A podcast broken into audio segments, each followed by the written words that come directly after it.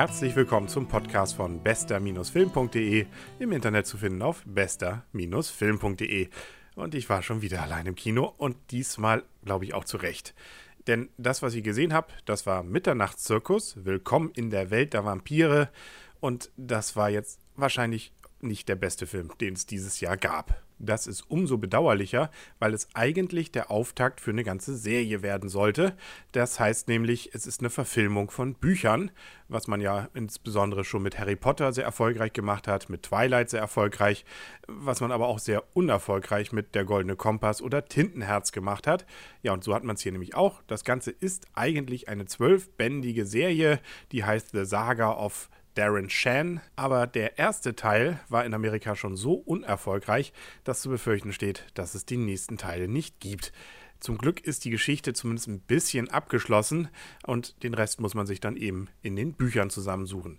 So ganz schlecht ist er ja eigentlich auch nicht. Also zumindest die Grundgeschichte ist ja durchaus interessant und gerade der Anfang, der macht da durchaus Lust auf mehr. Es geht nämlich um einen Zirkus, also insbesondere einen nicht normalen Zirkus, sondern es ist eine Freakshow. Und diese Freaks, naja, das ist eher sowas wie bei den X-Men, so ein Auffangbecken von Leuten, die besondere Fähigkeiten haben oder eben auch einfach seltsam aussehen. Also die touren so durch die Welt, und wahrscheinlich insbesondere Amerika und äh, haben dann dort Auftritte. Und zu einem dieser Auftritte, da kommen auch zwei Jungs und die finden das so toll, dass sie so ein bisschen mal hinter die Kulissen gucken und feststellen, dass das nicht nur Freaks sind, sondern zumindest einer sogar ein Vampir. Und so stolpern dann diese beiden Jungs jetzt in eine ziemlich spannende Geschichte.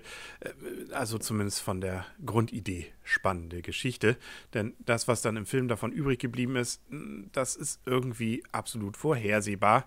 Wobei man noch dazu sagen sollte, dass die beiden Jungs sehr unterschiedliche äh, Laufbahnen jetzt einschlagen. Aber auch das ist eigentlich jedem relativ zügig klar, dass es darauf hinauslaufen wird. Es gibt ja durchaus ein paar kleine Highlights. Also wie gesagt, der Anfang ist nett gelungen. Insbesondere diese Freak-Show, wenn die dann da mit Computerunterstützung eben auch sehr waghalsige Experimente bzw. Vorführungen dann machen. Und auch in dem Dorf nachher, ich will mal nicht zu viel verraten, aber sie sind nachher noch in so einem Dorf, wo eigentlich die gesamte Freak-Mannschaft sich dann versammelt.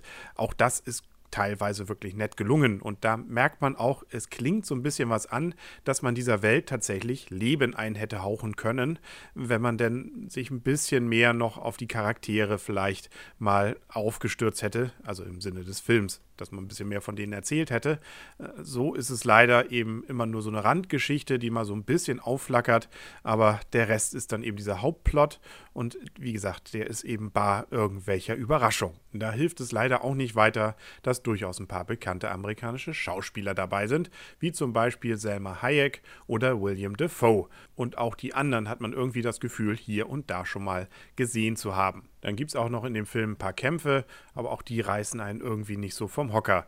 Also das ist irgendwie, ja, Gott, man lässt es über sich so ergehen. Regie geführt hat übrigens Paul Weitz ist jetzt gar nicht so spannend, wenn man jetzt den nicht kennt, sondern interessant ist, dass sein Bruder, nämlich Chris Weitz, gerade ziemlich erfolgreich im Kino ist mit New Moon.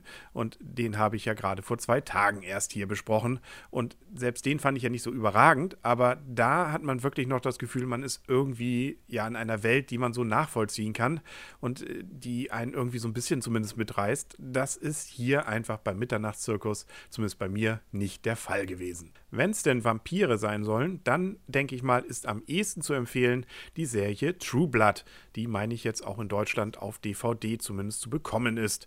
Da geht es nämlich auch um Vampire, die eigentlich größtenteils auch Gutes im Blute führen, naja, sagen wir mal so, also im Schilde führen, die also eine Art synthetisches Blut haben, mit dem sie dann in der Welt überleben können. Das ist hier bei Mitternachtszirkus noch ein bisschen, naja, blutiger zwar gelöst, indem nämlich nur die entsprechenden Opfer angezapft werden, während sie schlafen. Naja, ob das jetzt so schön ist, sei mal dahingestellt.